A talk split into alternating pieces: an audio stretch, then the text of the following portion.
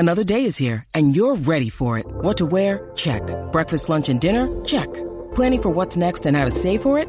That's where Bank of America can help. For your financial to-dos, Bank of America has experts ready to help get you closer to your goals.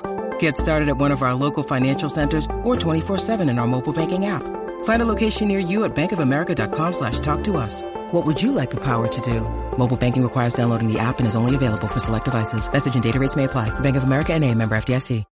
When you need mealtime inspiration, it's worth shopping Kroger, where you'll find over thirty thousand mouthwatering choices that excite your inner foodie. And no matter what tasty choice you make, you'll enjoy our everyday low prices, plus extra ways to save, like digital coupons worth over six hundred dollars each week. You can also save up to one dollar off per gallon at the pump with fuel points. More savings and more inspiring flavors make shopping Kroger worth it every time. Kroger, fresh for everyone. Fuel restrictions apply.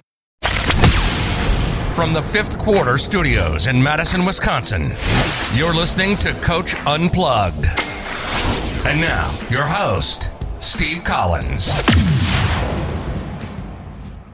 Everybody, welcome to Coach Unplugged.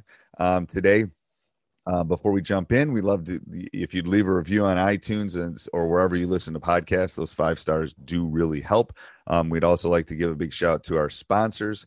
Um, first of all, Doctor Dish, the number one shooting machine, machine on the market. I'll get it out.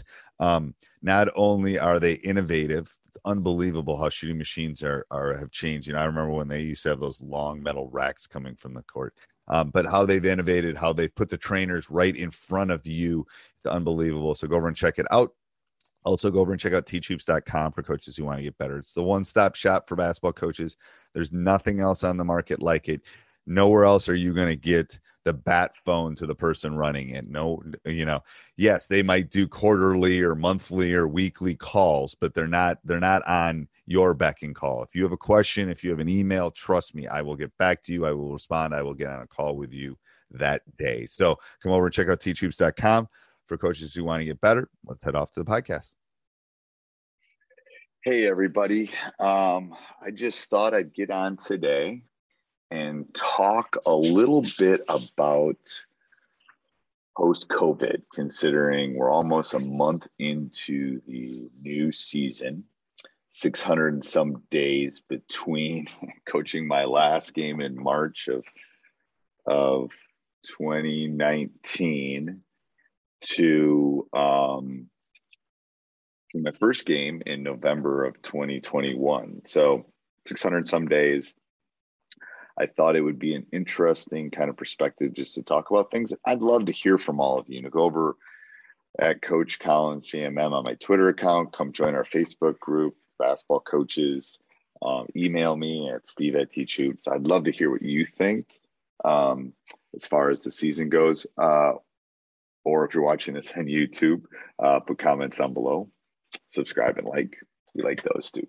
But anyway, if you're listening on the podcast, we'd love a review. I read every one of them. I'm going to start reading them, I think, on that on here. But anyway, um, thinking about this, I I think for the first time in my coaching career, I probably underestimated the effect that not being around my guys for two years. Um, I feel, and I was talking to uh, the girls coach in our school, I feel like a first year coach. I feel like I've just gotten hired and into a new school um, because the culture and the tradition that we've had in this building for so long um, has no history, because no one that I'm coaching right now um, played under me before. So I'm having to build up our tradition. Um, you know, we've got some injuries right now. You know, right now I'm starting two sophomores and a freshman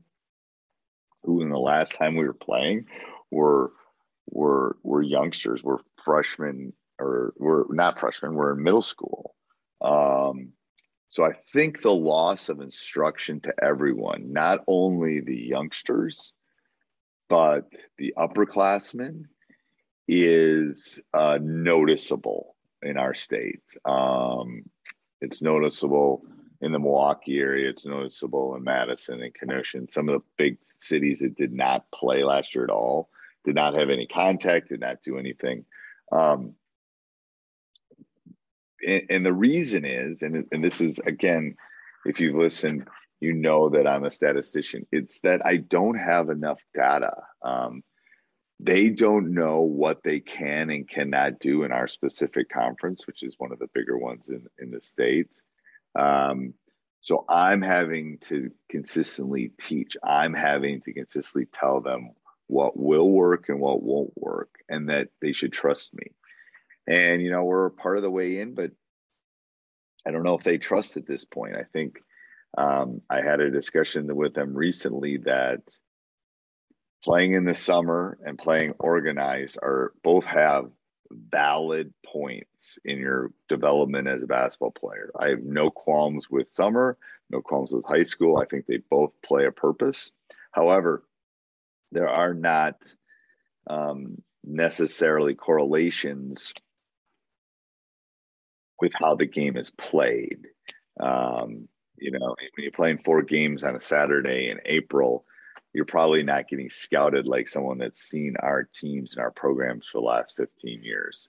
Um, so I think that is something, and I, and I just, I don't know if it's unique to Wisconsin in the sense that part of our state played and part of our state didn't play, um, if that would be different or if everyone, so I feel like an example would be, I feel like they're, if they were supposed to be in fourth grade, they're actually in second grade.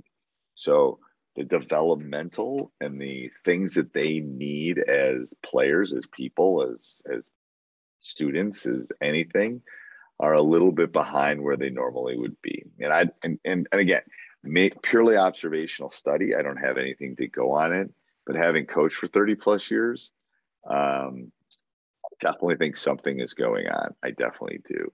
Um, You know, we're working on a straight man. I, I'm a, I love funnel down. We got to get our man down first before we go to the funnel down level.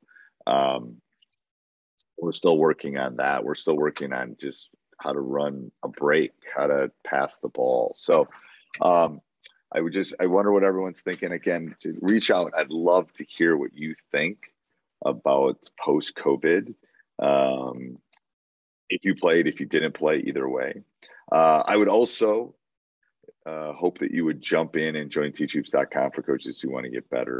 Um, not only that, and Doctor Dish, the number one shooting machine on the market, you should check them both out. But uh, you will not be disappointed with teach hoops dot com. They, the community that we've grown makes me so excited. You can tell it in my voice. So come on over and join us. Become a Teach Hooper. Um, and we'll talk soon. Bye. Will the shot clock, like a thirty-five, forty second shot clock, will that affect um, will that affect blowouts? Will it affect the almost one hundred point score that I was discussing earlier? Or won't it? I don't, as a statistician, I don't have enough data, or I haven't gone back and looked at old stuff to kind of know how that will make it fall. Um, but I think it's a, the shot clock is something that definitely needs to be Uh, in that discussion point when we're talking about mercy rules or blowouts or one hundred point victories. Um, and again, not I, I, do I think we need a shot clock in high school basketball? Probably not. Do I? I mean, is it going to matter? It'll be interesting if we if we definitely get one. Um, we get one in in Wisconsin, and then do we go back to quarters? Do we stay with halves? Um, So that will be an interesting twist. Do we, do we do that? Uh, what length would it be? Um, I, in, in my, in my one argument for not having it at the high school level is you're talking about a, you're talking about a small sample of, of games that are pullouts or slowdowns.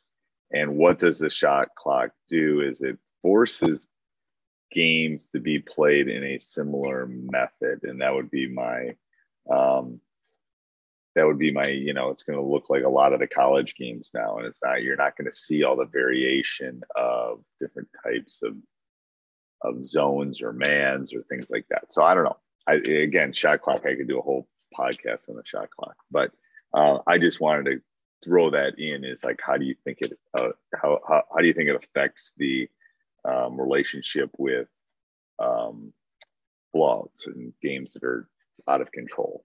Okay. Have a great day. Bye. Sports Social Podcast Network.